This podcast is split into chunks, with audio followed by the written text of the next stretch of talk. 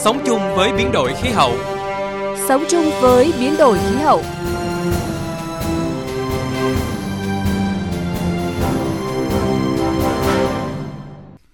Xin kính chào quý vị và các bạn. Mời quý vị cùng chúng tôi đến với những nội dung chính của chương trình Sống chung với biến đổi khí hậu hôm nay. Thưa quý vị và các bạn, Việt Nam là một trong những quốc gia bị ảnh hưởng nặng nề nhất bởi biến đổi khí hậu. Trong 50 năm qua, nhiệt độ trung bình năm của cả nước tăng khoảng 0,6 độ C. Mực nước ven biển thời kỳ năm 1993 đến năm 2014 tăng khoảng 3,34 mm một năm. Thiên tai gia tăng cả về cường độ và tần suất.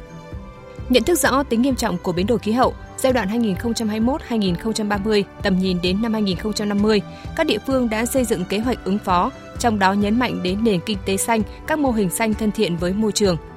Hành động xanh, lá chắn trước biến đổi khí hậu là nội dung chính chúng tôi chuyển tới quý vị và các bạn trong chương trình Sống chung với biến đổi khí hậu hôm nay.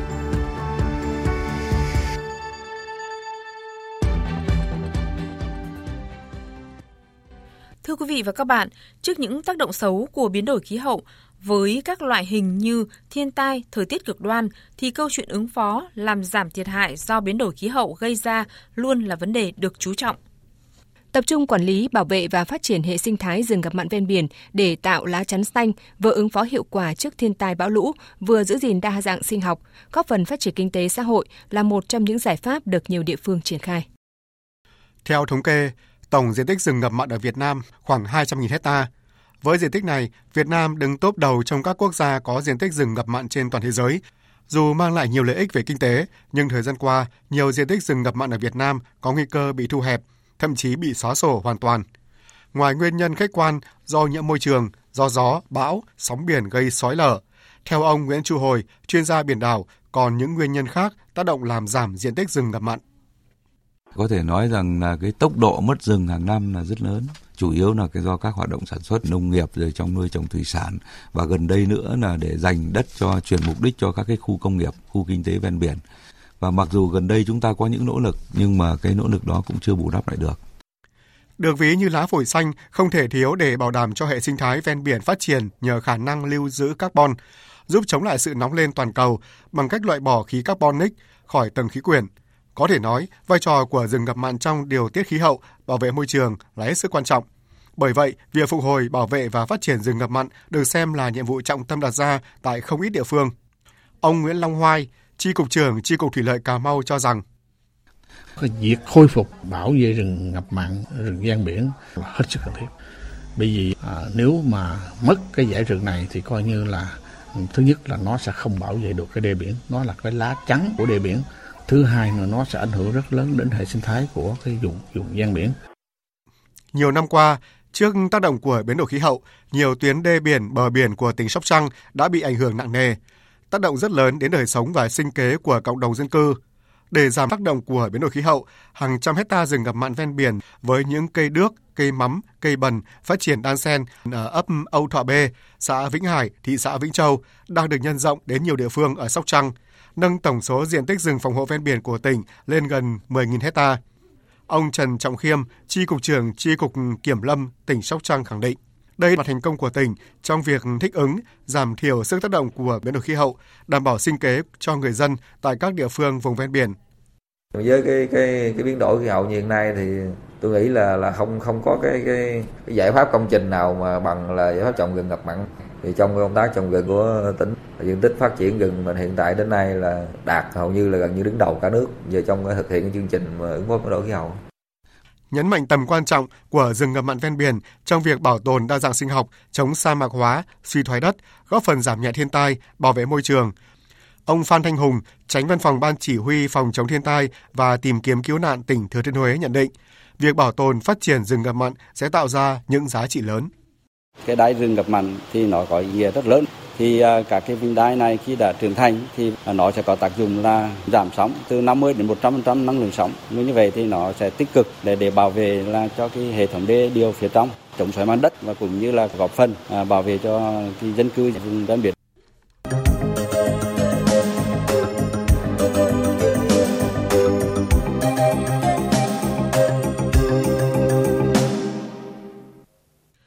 Quý vị và các bạn, cùng với biện pháp bảo vệ và phát triển bền vững nguồn tài nguyên thiên nhiên rừng ngập mặn, hành động xanh còn được thể hiện ở ngay những việc làm hàng ngày, được nhiều cộng đồng dân cư tích cực hưởng ứng, triển khai trong suốt thời gian qua. Đó là chương trình Nói không với rác thải, góp phần bảo vệ môi trường, trả lại màu xanh cho đại dương cùng những giá trị tiềm năng về nguồn lợi biển. Là một trong những thắng cảnh nổi tiếng của tỉnh Quảng Ninh, Vịnh Hạ Long đang chịu sức ép lớn về môi trường trước sự phát triển của các đô thị ven biển, các khu công nghiệp, dịch vụ, cảng biển. Mỗi ngày, hai công ty trúng thầu thu gom rác trên vịnh đem về đất liền từ 6 đến 7 tấn rác, nhưng vừa vớt xong, rác lại đầy vịnh.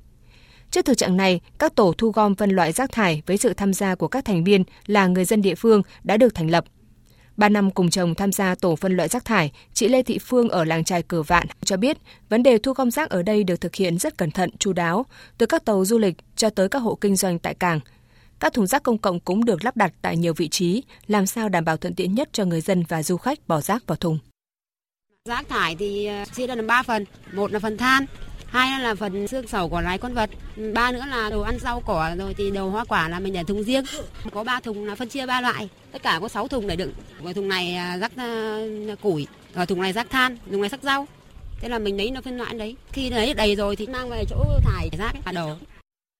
Cùng với những tổ thu gom rác tự quản kiêm giám sát cộng đồng, với mục tiêu giảm lượng rác thải và tận dụng hiệu quả rác thải sinh hoạt, người dân Hạ Long, đặc biệt là các em học sinh, những thế hệ tương lai của đất nước cũng đã được tuyên truyền hướng dẫn cách thức phân loại rác và bảo vệ môi trường biển một cách kỹ lưỡng thông qua những bài giảng tại lớp học cùng những buổi tuyên truyền tại cộng đồng dân cư. Em Nguyễn Hữu Phong, một học sinh tại thành phố Hạ Long cho biết. Ờ, Mỗi năm ờ, thường chủ yếu là tuyên truyền cho người dân ờ, cách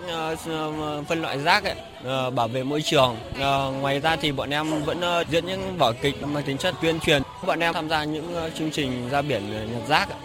dọn rác bãi biển và chương trình đi đo độ trong của nước xem là môi trường nước ở đó có bị ô nhiễm không. Đưa những cái thông tin về môi trường cho các thành viên trong tổ và đi tuyên truyền cho mọi người. Thời gian qua, nhằm bảo vệ môi trường Vịnh Hạ Long, tỉnh Quảng Ninh đã hợp tác với các dự án quốc tế nhằm huy động thêm nguồn lực tiếp cận với những giải pháp bảo vệ môi trường tiên tiến.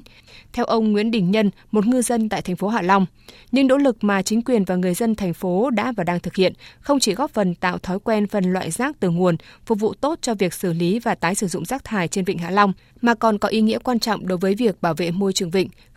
Bảo vệ môi trường Vịnh Hạ Long là một điều cần thiết đối với mọi người dân đều chung tay chăm sức gìn giữ vệ sinh môi trường được tốt hơn. Chính quyền cũng như địa phương đều chung tay góp sức một cách tích cực hơn. Trong cái thời điểm vừa qua thì công tác vệ sinh môi trường Vịnh Hạ Long đã được bảo đảm. Mỗi người sẽ có một cái ý thức gìn giữ bảo vệ Phong trào Ngày Chủ nhật vì một Hạ Long xanh được các ban ngành chức năng tỉnh Quảng Ninh duy trì thời gian qua cũng là một trong những việc làm hiệu quả, thu hút đông đảo người dân hưởng ứng tham gia không vứt rác bừa bãi, cùng nhau vệ sinh đường phố, khu vực ven biển, khơi thông cống rãnh, trồng và chăm sóc cây xanh. Những việc làm tuy nhỏ nhưng đã và đang góp phần giúp Hạ Long là điểm đến hấp dẫn với đông đảo du khách. Sống chung với biến đổi khí hậu, liên kết vì một hành tinh xanh.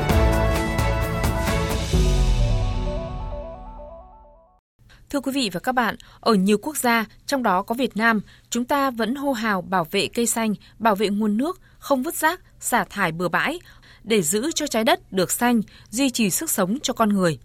Tuy nhiên, hành động thực tế ở nhiều nơi, nhiều lúc không như lời hứa đó. Cây xanh vẫn bị triệt hạ vô tội vạ, rác thải vẫn ngang nhiên được xả ra môi trường, bất chấp chỉ dẫn cảnh báo, rừng nguyên sinh vẫn là mục tiêu làm giàu.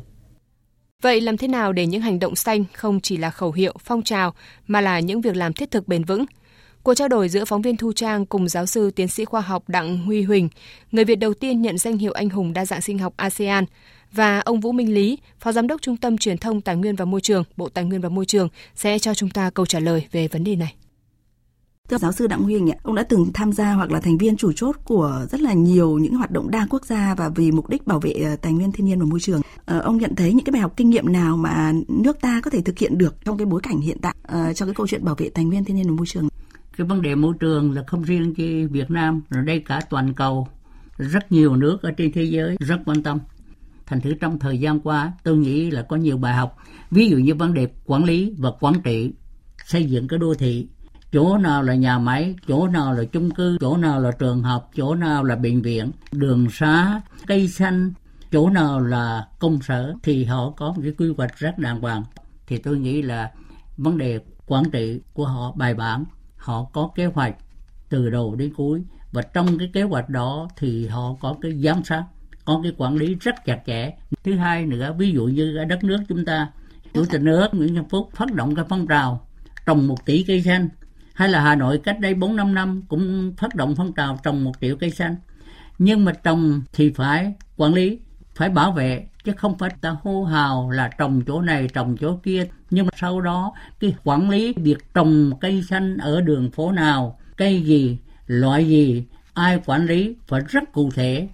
Đấy là vấn đề quan trị. Thì chúng ta bảo vệ được cái môi trường. Thứ ba nữa là cái thượng tôn pháp luật của họ, rất nghiêm nghiêm khắc vấn đề giải quyết kinh tế tuần hoàn, vấn đề phân loại rác đã rất là bài bản. Ví dụ nhật bản hay một số các nước Singapore hiện nay trong khối Đông Nam Á, vấn đề phân loại rác ở tại nguồn, ở tại gia đình thì họ kiểm soát rất chặt chẽ. Thì những cái đó ta đều có thể làm được. Thứ tư nữa là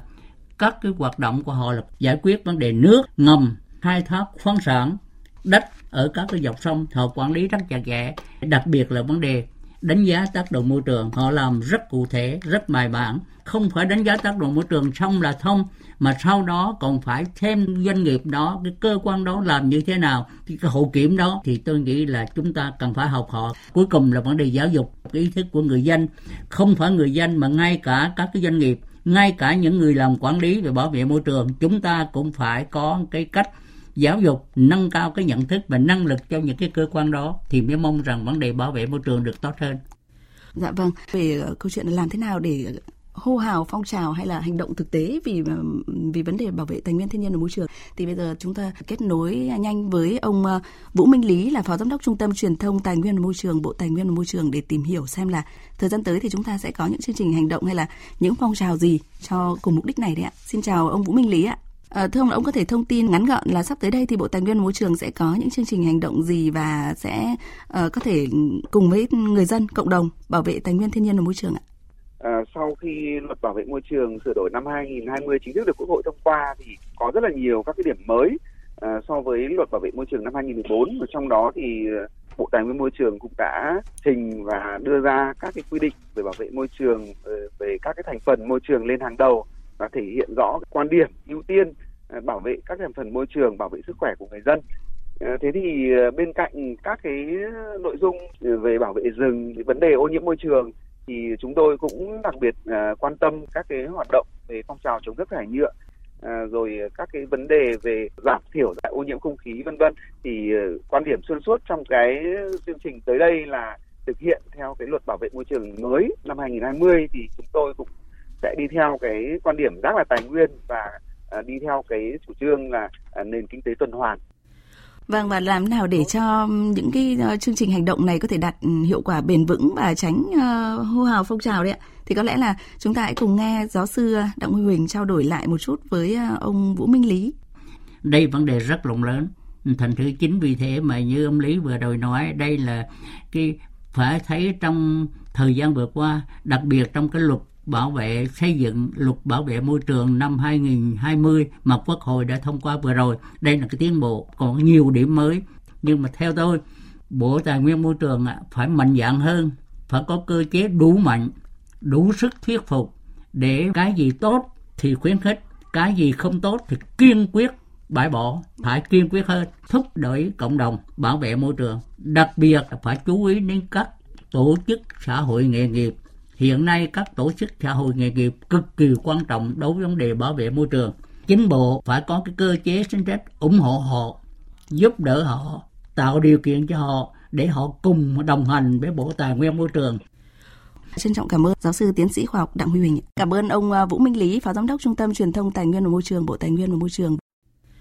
Cuộc trao đổi giữa phóng viên Thu Trang cùng giáo sư tiến sĩ khoa học Đặng Huy Huỳnh, người Việt đầu tiên nhận danh hiệu Anh hùng đa dạng sinh học ASEAN, và ông Vũ Minh Lý, Phó Giám đốc Trung tâm Truyền thông Tài nguyên và Môi trường, Bộ Tài nguyên và Môi trường, cũng đã kết thúc chương trình Sống chung với biến đổi khí hậu hôm nay. Xin kính chào tạm biệt, hẹn gặp lại quý vị và các bạn trong các chương trình sau.